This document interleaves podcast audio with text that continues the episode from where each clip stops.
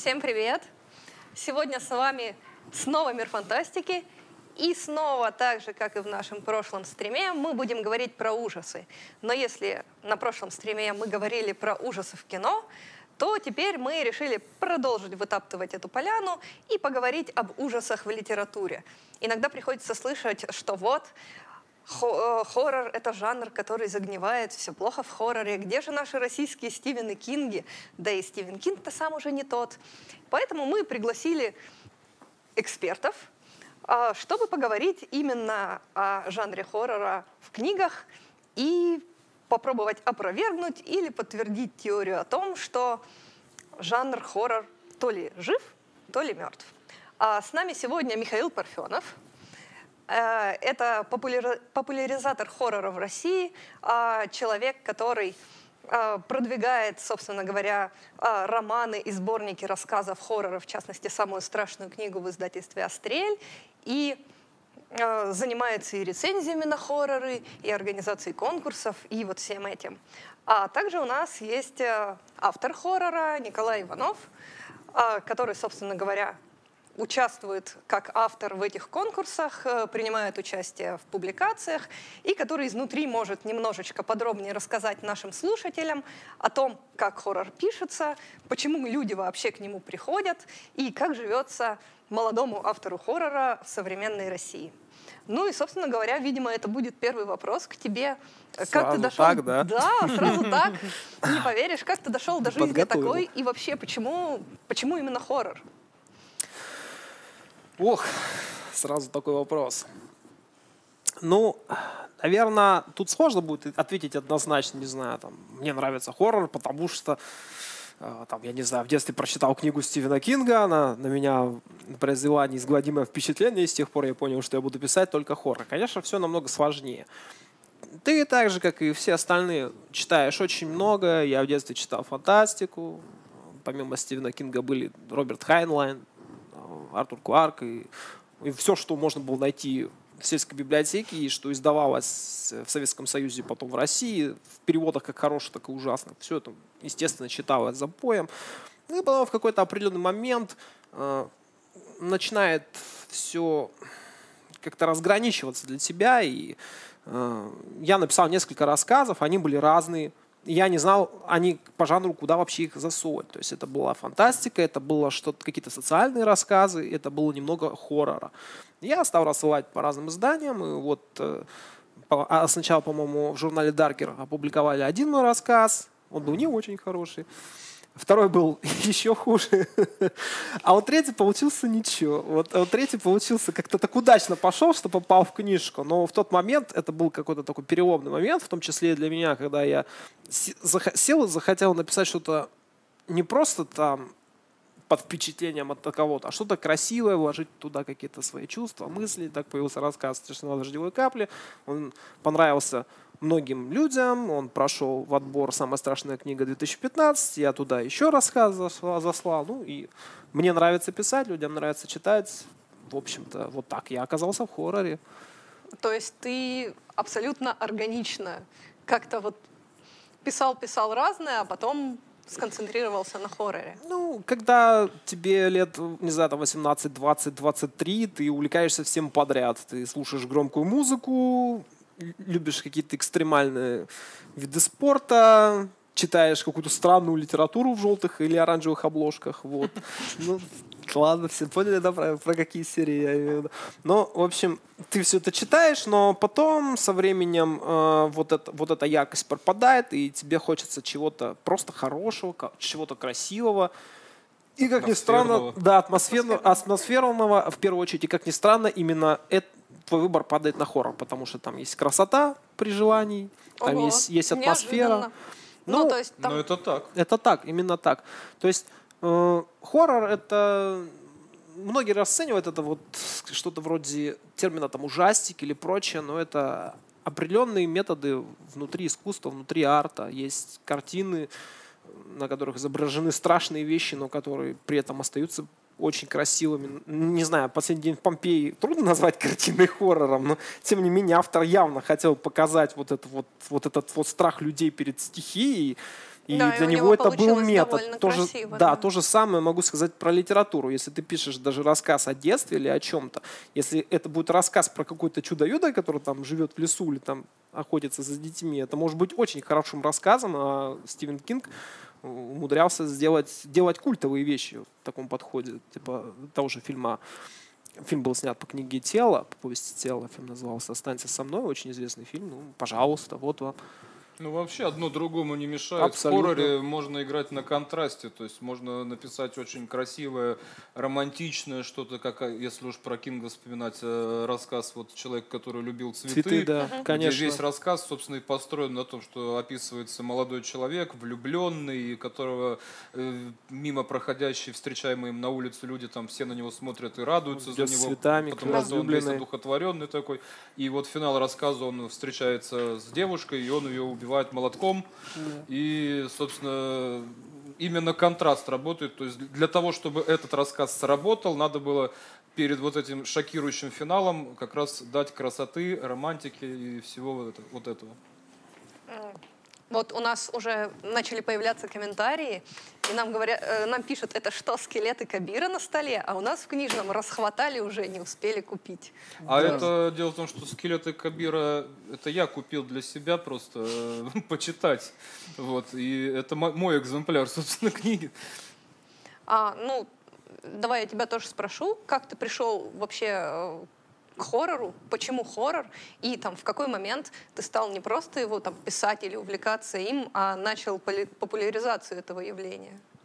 Ну, я любил хоррор э, с детства, как и Николай. Э, Причем с раннего детства, где-то лет еще в 9, наверное, в 8 я уже читал, начал читать книжечки в жанре хоррор, а, причем книги для взрослых, а, в том числе шокирующие книги. И ну, я понимаю, что, наверное, среди зрителей у нас есть и совсем юные товарищи. Ну, на всякий случай так буду немножко фильтровать свой разговор. Ну, один, одну историю расскажу с этим связанную. Я прочитал в свое время книгу про зомби, когда мне было лет вот 8-9 как раз.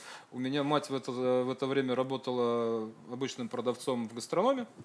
И я, естественно, к ней э, заходил иногда на работу. А я прочитал эту книгу, которая уже была для взрослых. И там описывались в том числе ну, такие взрослые уже сцены, там 18 с плюсом, скажем так. А, И многое в этих описаниях для меня 8-9-летнего было просто непонятно, то есть в том числе некоторые слова. И я тогда прибежал к матери на работу, и вот э, большой зал гастронома, отделы там мясные, молочка, и, значит, маленький мальчик там на весь этот гастроном, на весь этот зал кричит, мама, мама, а что такое пенис?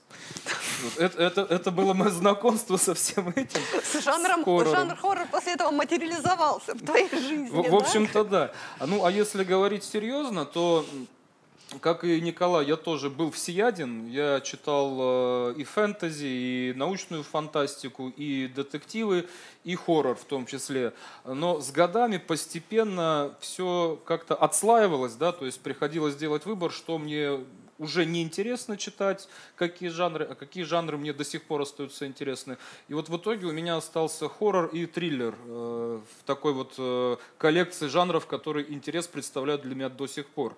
А, то есть я с уважением отношусь и к Толкину, да, и к э, Роберту Говарду, а, к фэнтези, к научной фантастике. Я их ценю, люблю. Конан Варвар, Властелин колец. Э, Кстати, а, я и писать начал очень рано. А, То есть вот э, эти годы, про которые я рассказывал, там 8-9 лет, э, я в это время в тетрадке обычной, например, начал писать продолжение «Властелина колец». Потом вышла книга Ника Перумова, и мне было очень обидно, потому что он украл За мою идею. написали. Да. После этого я, у меня ходила идея в голове, была вот у мальчика меня, да, была идея написать э, тоже фэнтези героическое, там а-ля Конан Варвар, но на базе славянского там русского фольклора, и тут вышел Волкодав Марии Семеновны, и мне тоже стало очень обидно. Э, Потом вышли там еще какие-то книги. Вот, вот так у меня, у меня, у меня маленького фантазийщики крали идеи, я обиделся в итоге, стал писать ужасы только.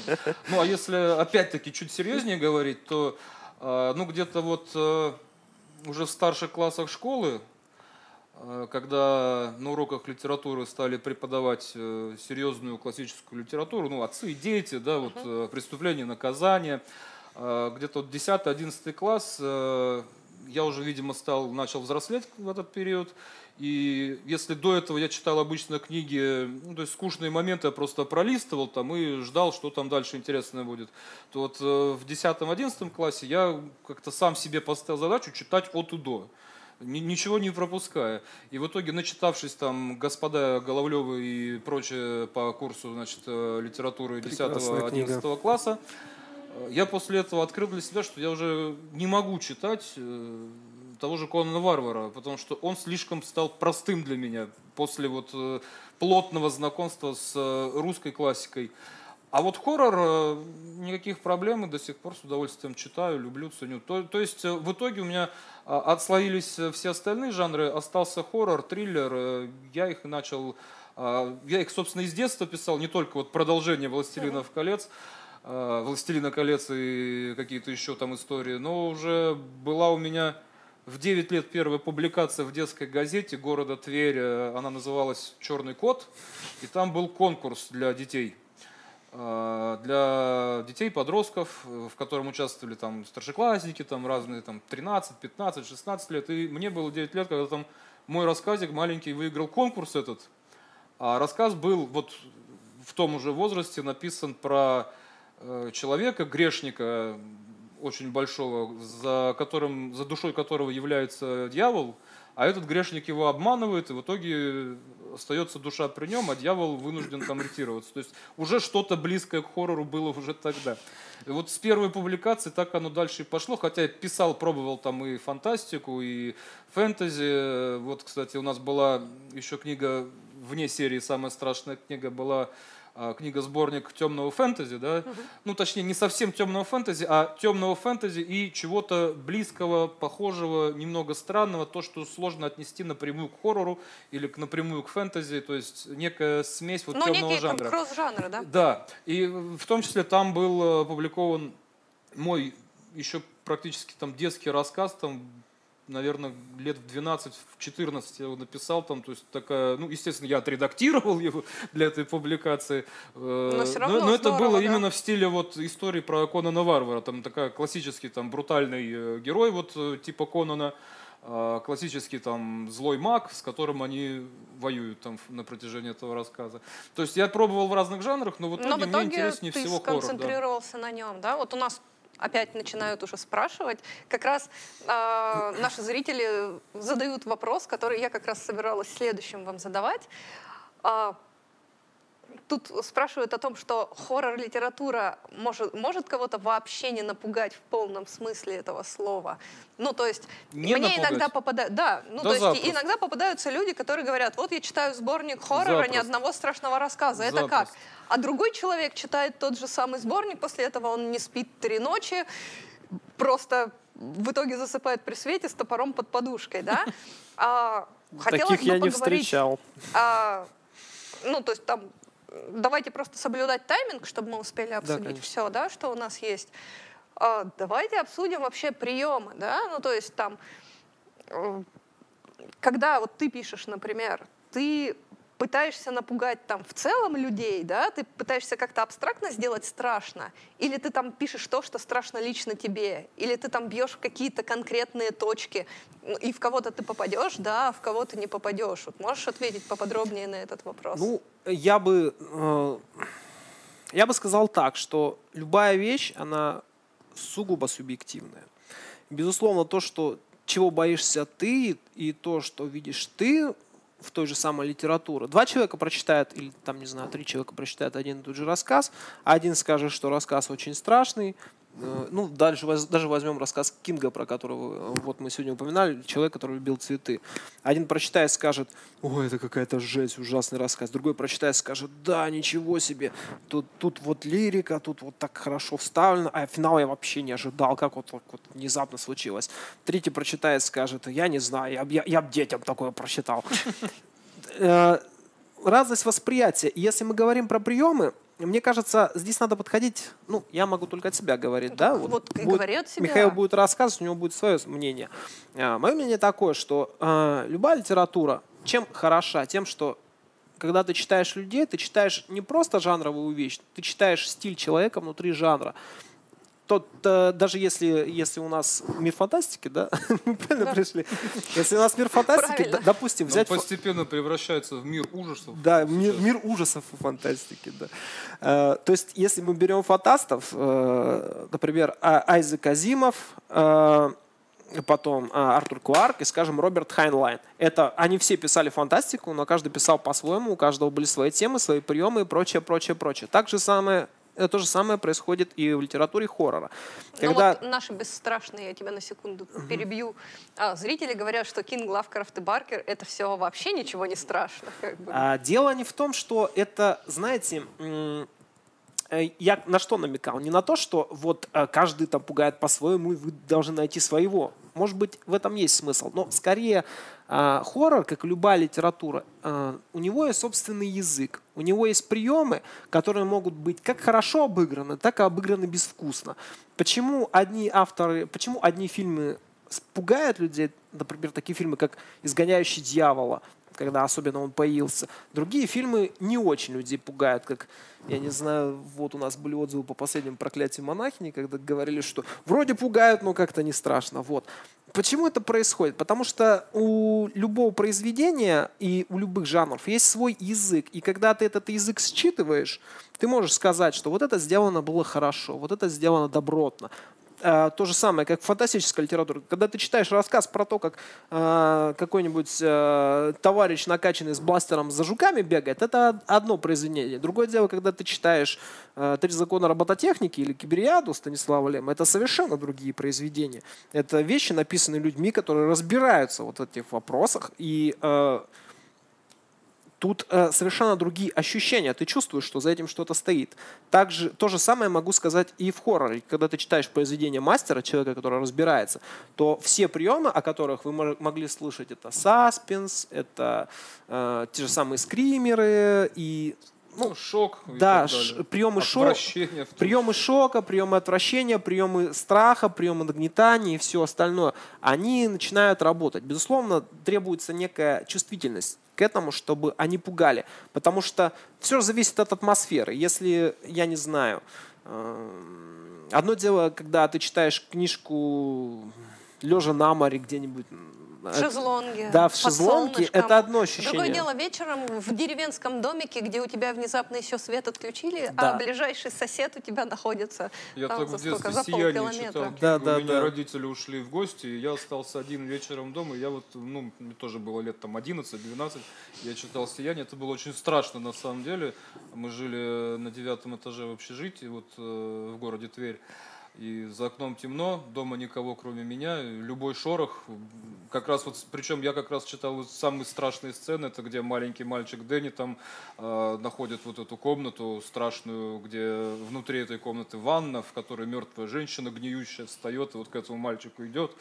Вот, э, меня трясло там не по-детски, несмотря на то, что я был еще ребенком. Да, если говорить про Кинга, я помню, как я читал э, Томинокеров. э, и э, я когда я читал, э, я болел в это время, и я только что поел таблетки, а там была сцена, где он, когда разговаривает в финале со своей там бывшей девушкой, которая уже превратилась в этого инопланетянина, и он про- проглатывает снотворное, чтобы она, э, она говорит, я тебе расскажу, кто мы такие, только если э, ты мы будем точно уверены, что ты умрешь. Он проглатывает горсть снотворного, она рассказывает, он ее убивает, и потом идет в ванну, засовывает два пальца в рот и начинает эти, эти таблетки из себя. ну, Я думаю, тебе приятно было да, читать. и эти было забавно, потому что у меня вот целая куча таблеток, у меня этот вкус во рту ужасный вот от лекарств. И я лежу, температура, и мне было очень тяжело это читать. Очень страшно. Да, то есть э, это такие вещи, э, вот, например, то, что мы говорим, это такое контекстуальное попадание. То есть, да, ну Да. то есть контекстуальное попадание, есть, да, э, ситуация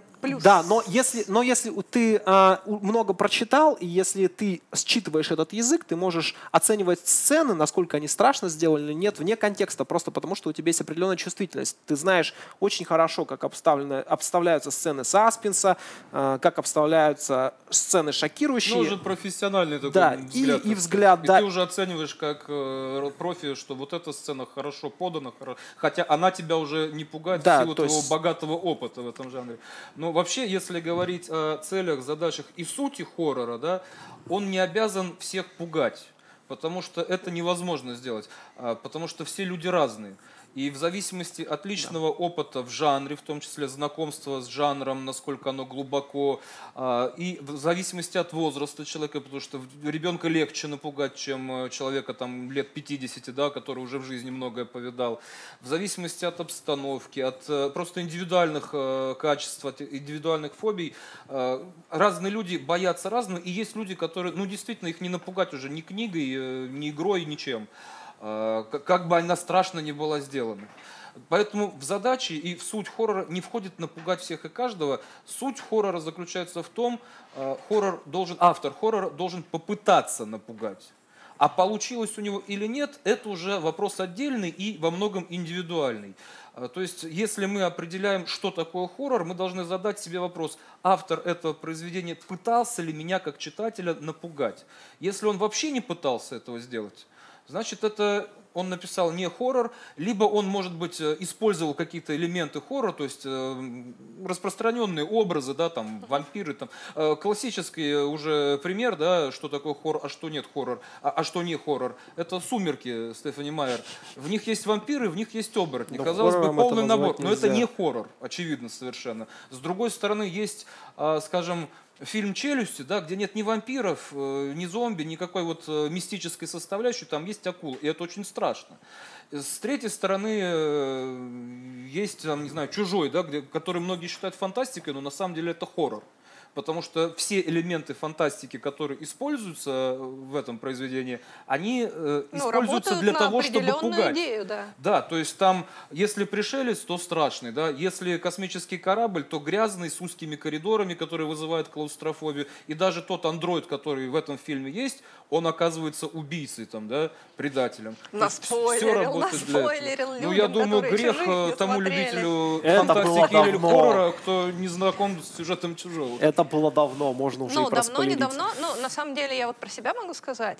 А, я, я очень мало читаю вообще хоррора. А, почему? А Потому что я, меня очень легко напугать. Ну, то есть э, у меня, видимо, хорошо развита чувствительность ко всему этому, и я четко знаю, что если я достаточно страшные вещи какие-то прочитаю, ну, потом э, нервные клетки не восстанавливаются. А при этом меня преследуют в общем, ну, кстати, видимо... кстати, извини, перебью. По-моему, попадалась мне в новостях информация, что опровергнуто вот это вот утверждение о том, То что нервные клетки не восстанавливаются. да? Да, так что Нет, наоборот. Ну, на самом деле, видимо, карма меня решила преследовать с другой стороны. Я перевожу, ну, там, все книги, которые я перевожу в издательство СТ, это фактически либо хоррор, либо триллер, хоррор, либо что-то. Ну, вот я переводила рассказы для очень страшной, для книги ужасов или очень страшная книга, как она? Это, скорее всего, книга ужасов, наверное, да, где книга сборник ужасов. с, с да, участием да, да. Кинга того же был. Да, а, вот последний сборник, mm-hmm. который в СТ выходил. Я делала свежий перевод вот франшизы «Чужих», который у нас да, сейчас да, да, новый да, да. перевод выходит. Я переводила «Ходячих мертвецов». И когда я перевожу, мне не страшно. Ну, то есть, потому что я э, во время перевода слежу за тем, как это делается. Ну, то есть, я вижу все методы, как, он, как автор с языком работает. Мне очень, например, там, я полюбила очень Тима Лебана, э, который прекрасный, на мой взгляд, вообще автор ужасов, потому что он прекрасно работает с языком, у него бесподобный стиль абсолютно. У него был очень страшный рассказ, называется «Белый». Это рассказ про постапокалипсис, когда очень холодно и выпал снег везде, и люди как бы умирают потихоньку, а еще в этом снегу зарождаются какие-то абсолютно адские чудовища, которые их съедают. Кстати, чем-то похоже на рассказ Влада Женевского. Я переводила да, да, да. этот рассказ, когда как раз в Москве было, там, по-моему, минус 25, и метель шла уже там второй день, и три часа ночи за окном метель, я перевожу, и я понимаю, что еще чуть-чуть, и я перейду эту грань ну вот, условности, и меня он начнет ну, там, по-настоящему пугать. Тогда я понимаю, что надо лишь спать и как-то днем начать это делать. Но вот меня спасает только степень условности.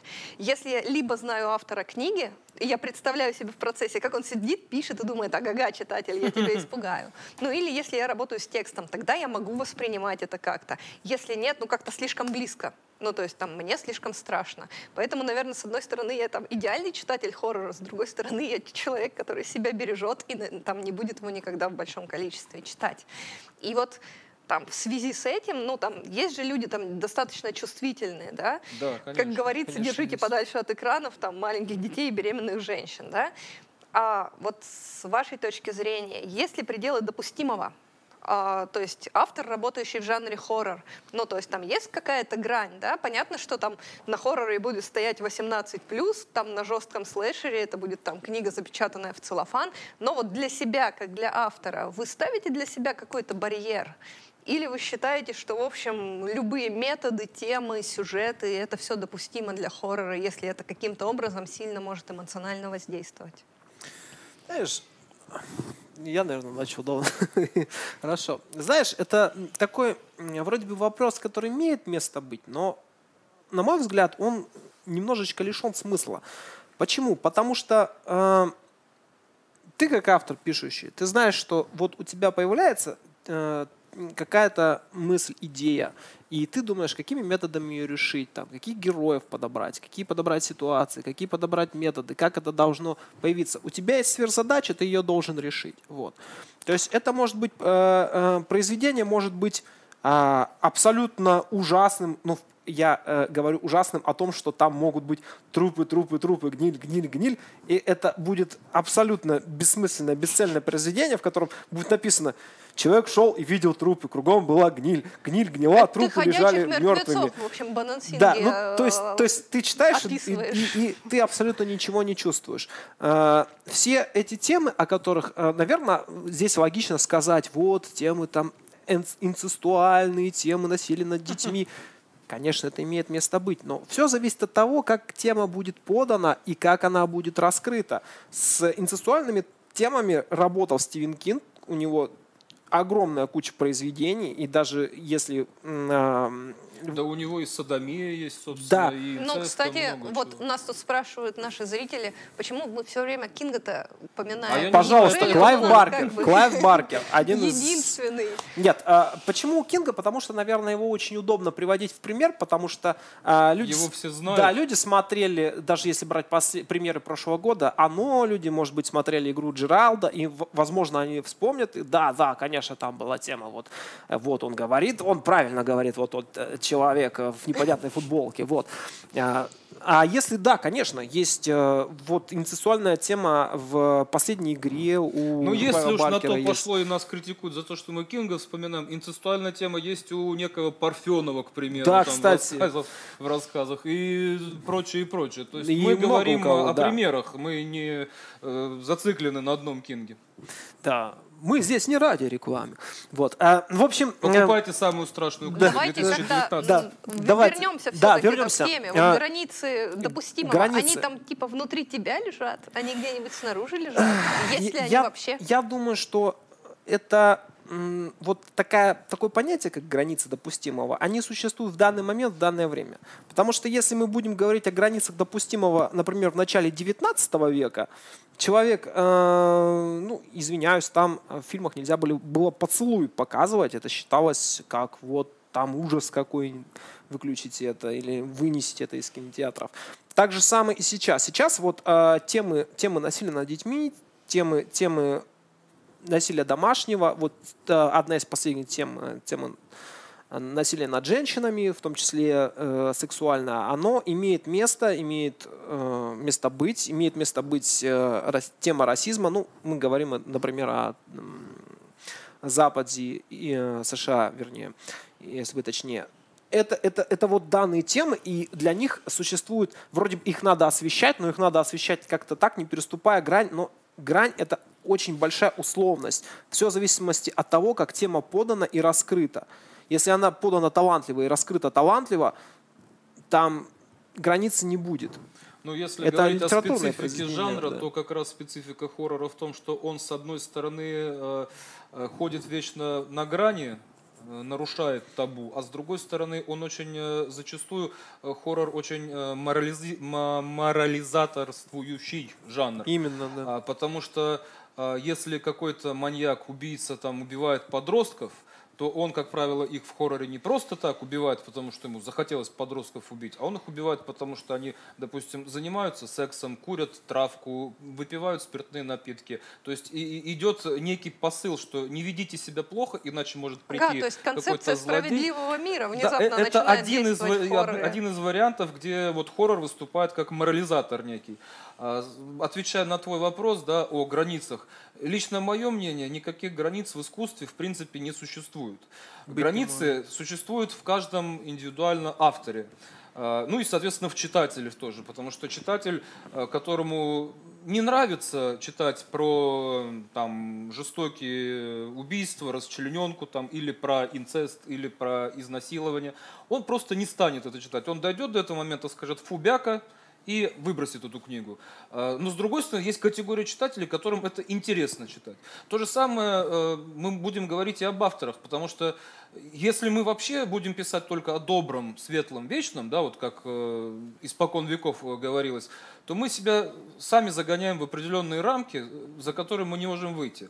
Я работаю с различными авторами, в том числе с авторами, которые э, преимущественно работали в жанрах э, научной фантастики, фэнтези, да, и которых я иногда, так получается, заманиваю в хоррор, зачастую с ними в диалогах объясняю им суть, специфику хоррора, и они говорят, ух ты, слушай, а мы себе не могли этого позволить, а, описывая там, фанта... когда писали фантастику или когда писали фэнтези.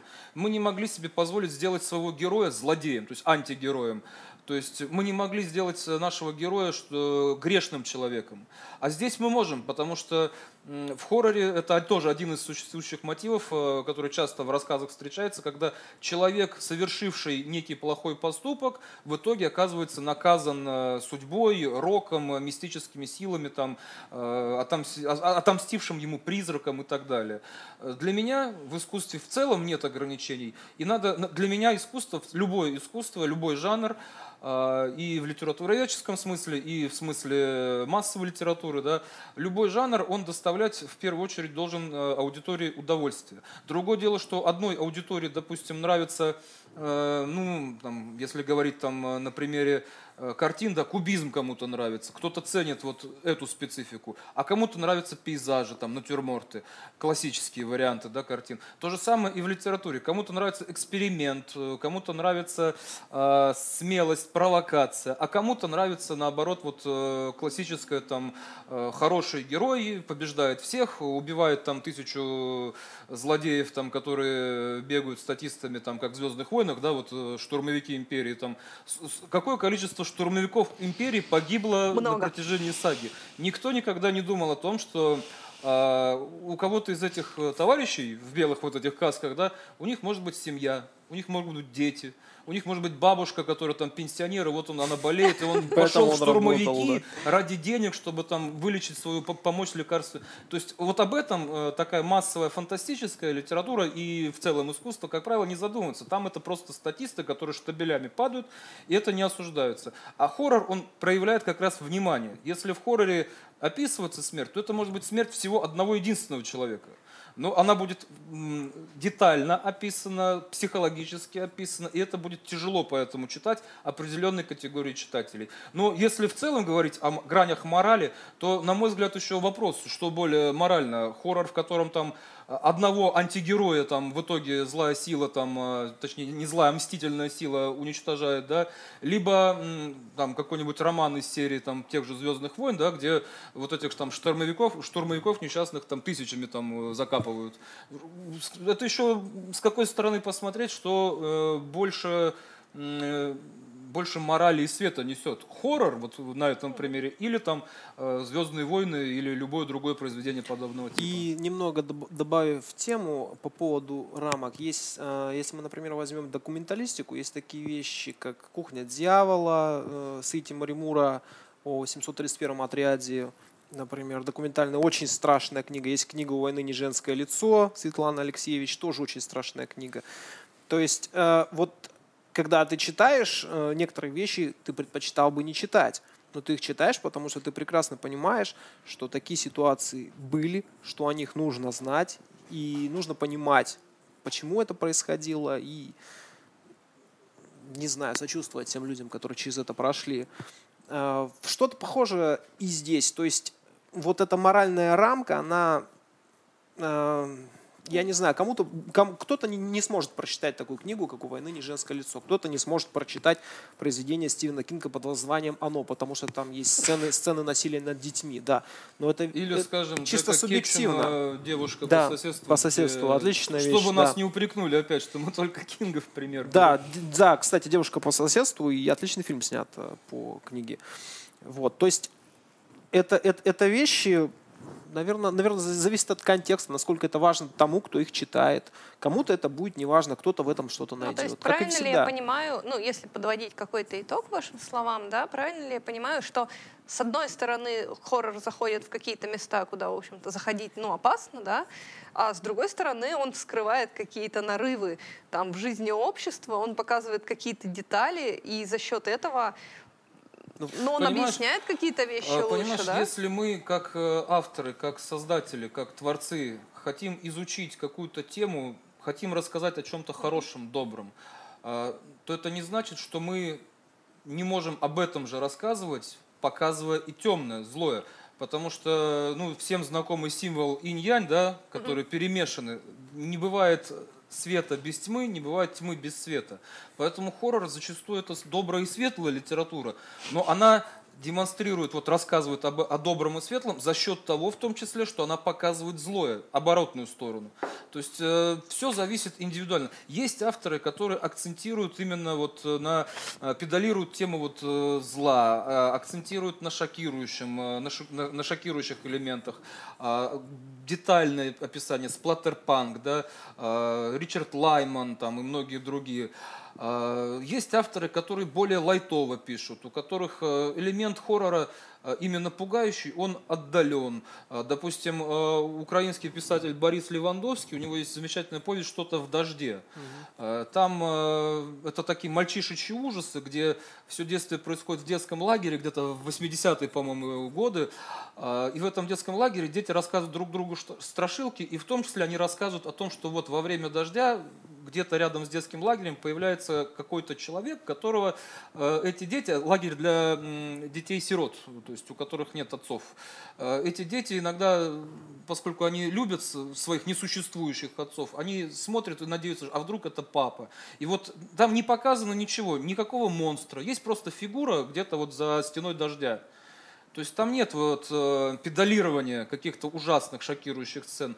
Но тем не менее это тоже хоррор, потому что вот эта таинственная фигура, которая берет время от времени кого-то из этих детей и уводит в никуда. И вот это тоже страшно. Но в то же время это очень светлое произведение, потому что это произведение ностальгическое, произведение о детстве.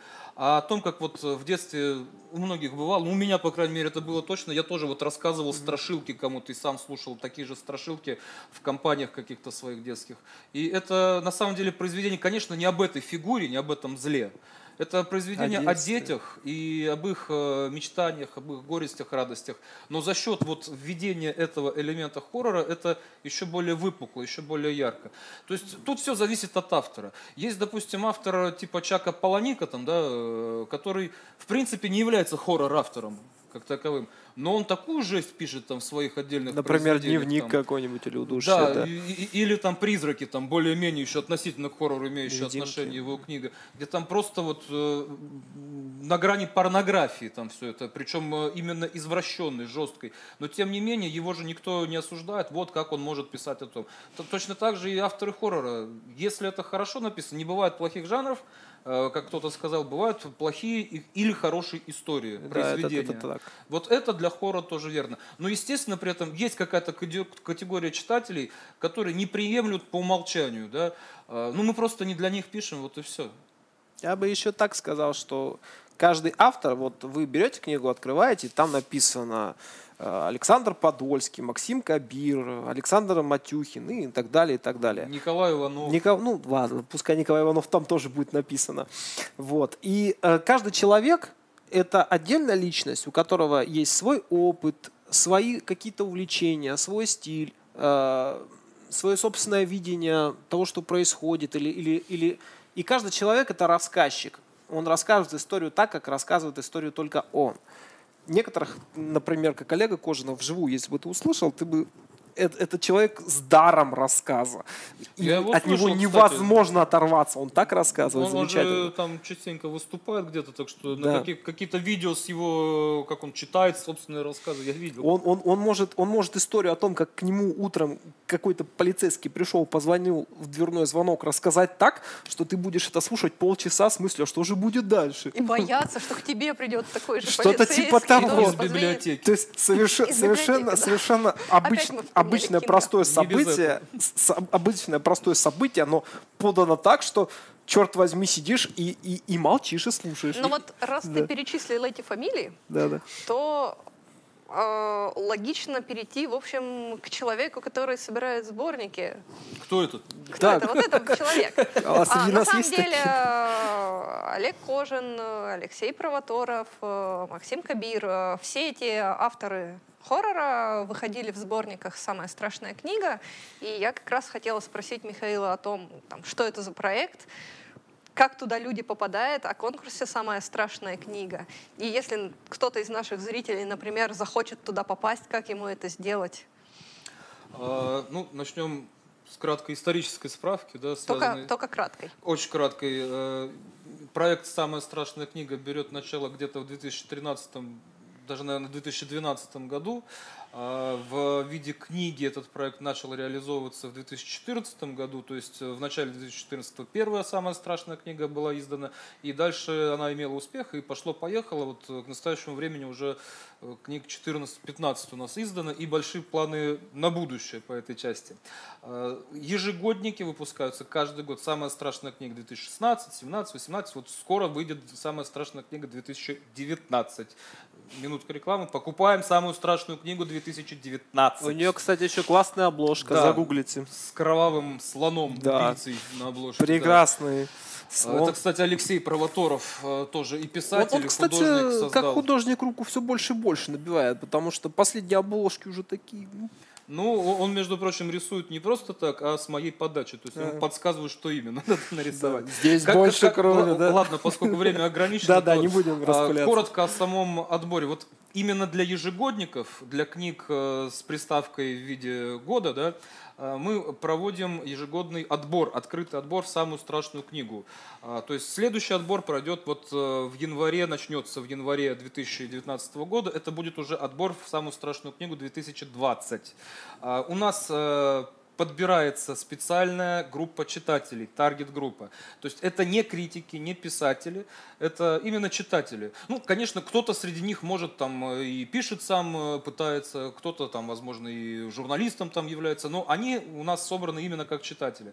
А Все собраны, все присланы на этот отбор тексты, а прислать может абсолютно любой желающий, до трех текстов там. Ну, зайдете на сайт horrorbook.ru, там уже детали узнаете. А, Все эти тексты присланы анонимно читатели из таргет-группы читают и говорят либо да, либо нет. Испугал, не испугал? Э, Не обязательно. Иногда просто понравилось или нет. Личные Э, критерии. Но, но если испугал, то это, естественно, да, потому что э, читатель хоррора, он любит пугаться. Ему это нравится, когда его пугают, когда он испытывает некое чувство опосредованного страха. Соответственно, в итоге мы ведем подсчет, э, какие произведения набрали больше всего голосов «за». А, У нас э, с редактором издательства есть право вето, там мы можем какие-то ну, случайно прошедшие отбор э, тексты, а, при этом низкого очень литературного качества исключить, заменить их на текст, который собрал чуть меньше, но он лучше написан как литература. Мы изредка этим правом пользуемся, но действительно изредка, то есть один-два э, текста можем так заменить. В общем, в итоге получается где-то около, в пределах 20 текстов на один сборник, который проходит именно отбор через сито таргет-группы. Э, Любой желающий может отправить, прислать свои произведения. Э, Абсолютно кристально честно все. Я сам на правах обычного автора тоже иногда участвовал, иногда не проходил. Иногда проходил э, только один рассказ там, из трех присланных. Э, Просто многие, кто не проходит ин- из раза в раз, они потом начинают рассказывать, а вот там, наверное, Парфенов все-таки вот заруба- зарубает неугодных. там, себя а се- зарубил, а себя вот как бы, специально да. пропихивают. Такого нет, это точно, абсолютно. И не обращайте внимания, ребят, если вы не проходите раз за раз, значит проблема в вас самих, в том, как вы пишете, в том, какие темы затрагиваете.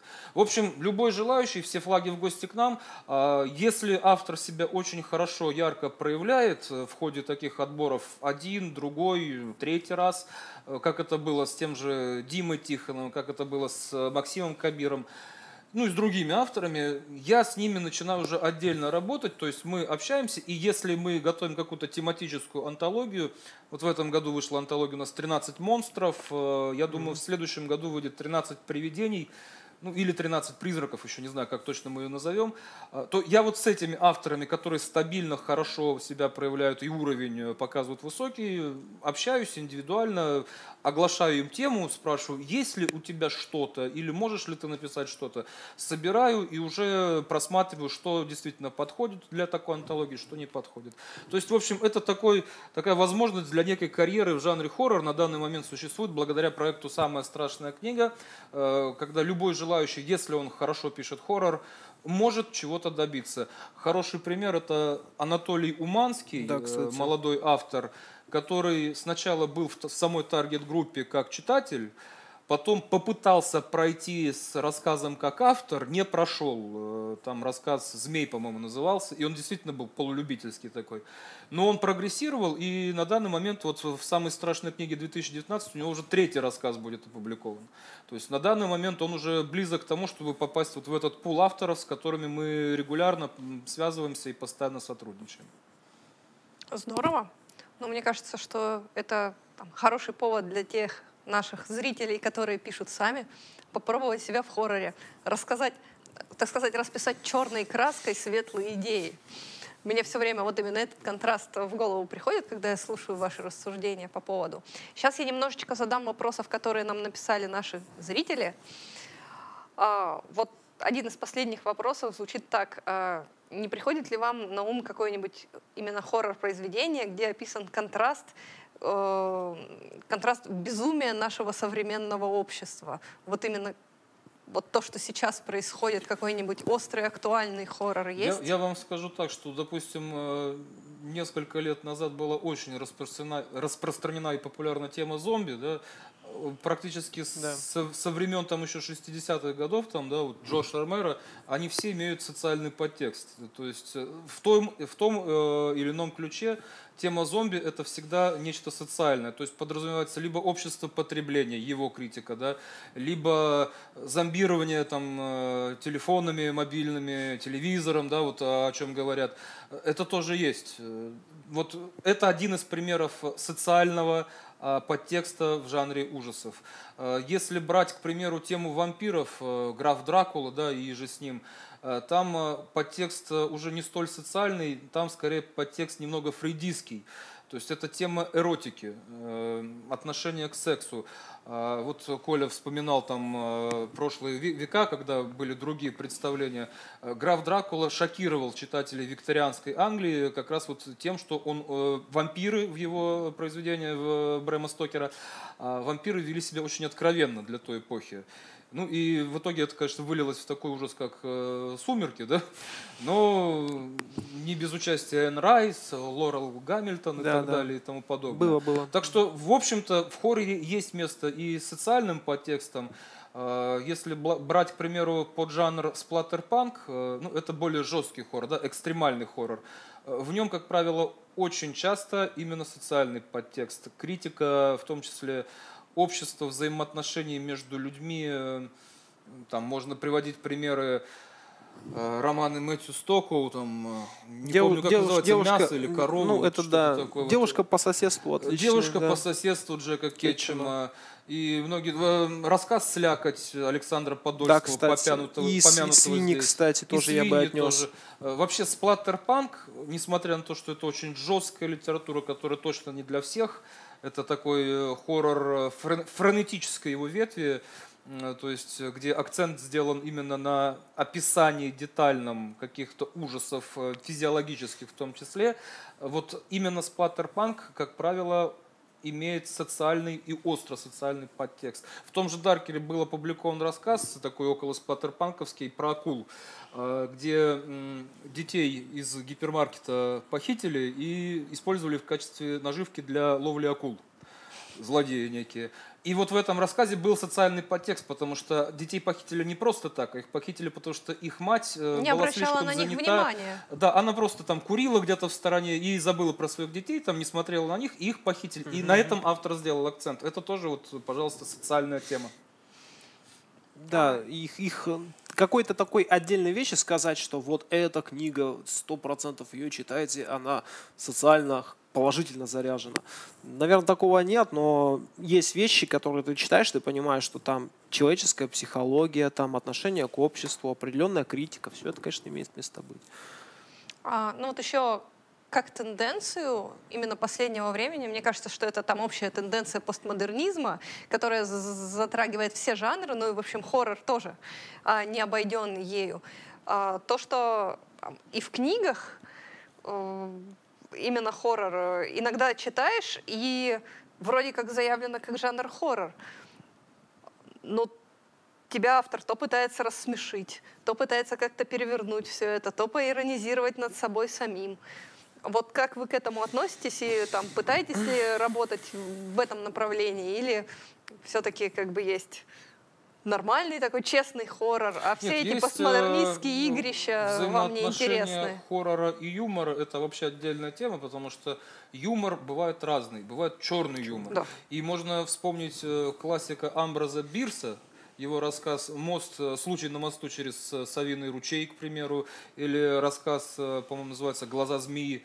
Ну, если кто-то не знаком, то это рассказ про то, как человек умирает от страха, потому что ему кажется, что у него под кроватью ядовитая змея, которая его гипнотизирует. Ну, не помню уже, там, кобра, да, вот что-то в этом духе. В итоге оказывается, что это просто две пуговицы валяются и отблеск от них. Но человек умер от страха перед ними. То есть, представляете, какой черный юмор в этом, да? То есть это вроде бы как, с одной стороны, см- смешно, так, премия Дарвина, да, вот этому товарищу, который такой смертью умер. Но с другой стороны, ведь описано реально, ну как бы нереально, но описано очень реалистично смерть человека и всего переживания, всего страхи. А рассказ «Случай на мосту через Савиный ручей» или еще у Чамберса, по-моему, э, есть э, схожим сюжетным поворотом рассказ. А, В общем, рассказ о человеке, которого собирались казнить, да, а, повесить на мосту вот этом. Вот он падает, э, веревка лопается в последний момент, обрывается, и он падает в речку, и вот он спасается там, всплывает где-то там, находит там, не знаю, там любимую, вот они встречаются, а потом оказывается, что все это видение, которое ему было вот в момент смерти. То есть, когда он падал, и когда его сдавила вот эта вот веревка, и все заканчивается тем, что его шея внезапно хрустит, то есть все, что он себе придумал вот за эти доли секунды, это все оказывается именно фикцией, фантазией. И это тоже черный юмор, потому что, ну, как бы Ничего насмешка судьбы юмор. над этим человеком. Вот это пример именно чернейшего такого гробового юмора, могильного. Есть э, байки из склепа, к примеру, да, или О, да, байки сатирический, там, очень так смешные. скажем, хоррор, да, где более лайтово все, где тоже присутствует черный юмор, но не такой мрачный, как у того же Бирса. И есть, конечно же, неудачные примеры, когда, ну, скажем так, элемент хоррора, э, ну, неудачный именно с точки зрения хоррора, когда элемент э, пугающий читателя э, не просто сглаживается, а разбивается в ошметки, потому что автор решил там постебаться, там, высмеять что-то и так далее. То есть тут все зависит от автора.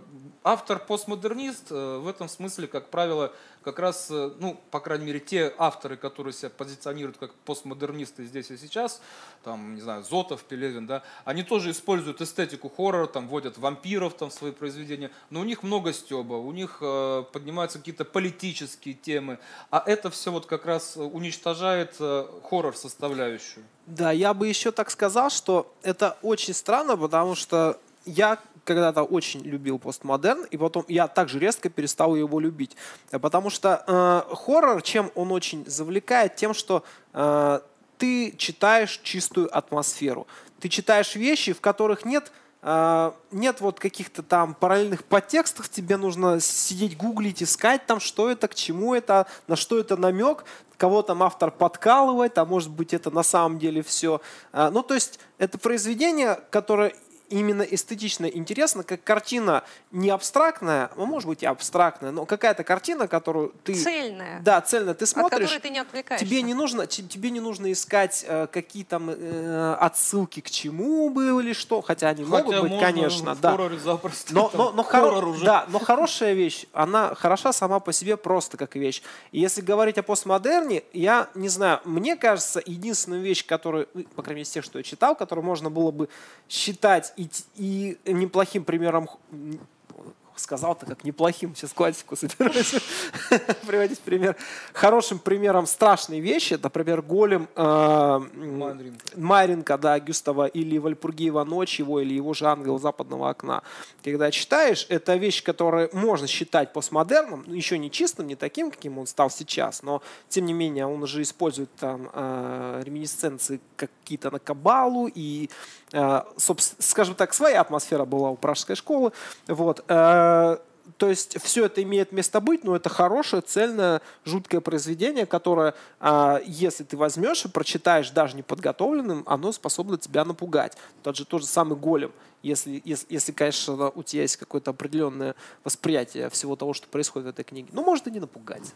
Ну, вот раз мы заговорили уже о фамилиях, да, и конкретных примерах, у нас чуть-чуть совсем времени осталось, но там нас несколько раз зрители спрашивали, и мне кажется, ну, там, логичным именно такой финальный аккорд поставить. А какие у вас любимые произведения хоррора? Ну, например, там по три каждому назвать. Или порекомендовать какие-то новинки нашим зрителям. Вот что было бы там вас особенно поразило или интересно было бы почитать людям, которые там вот уже просто весь хоррор почитали, и им что-нибудь новенького или Поддерживайте отече- отечественного бы. производителя. Он очень хорош. Вот.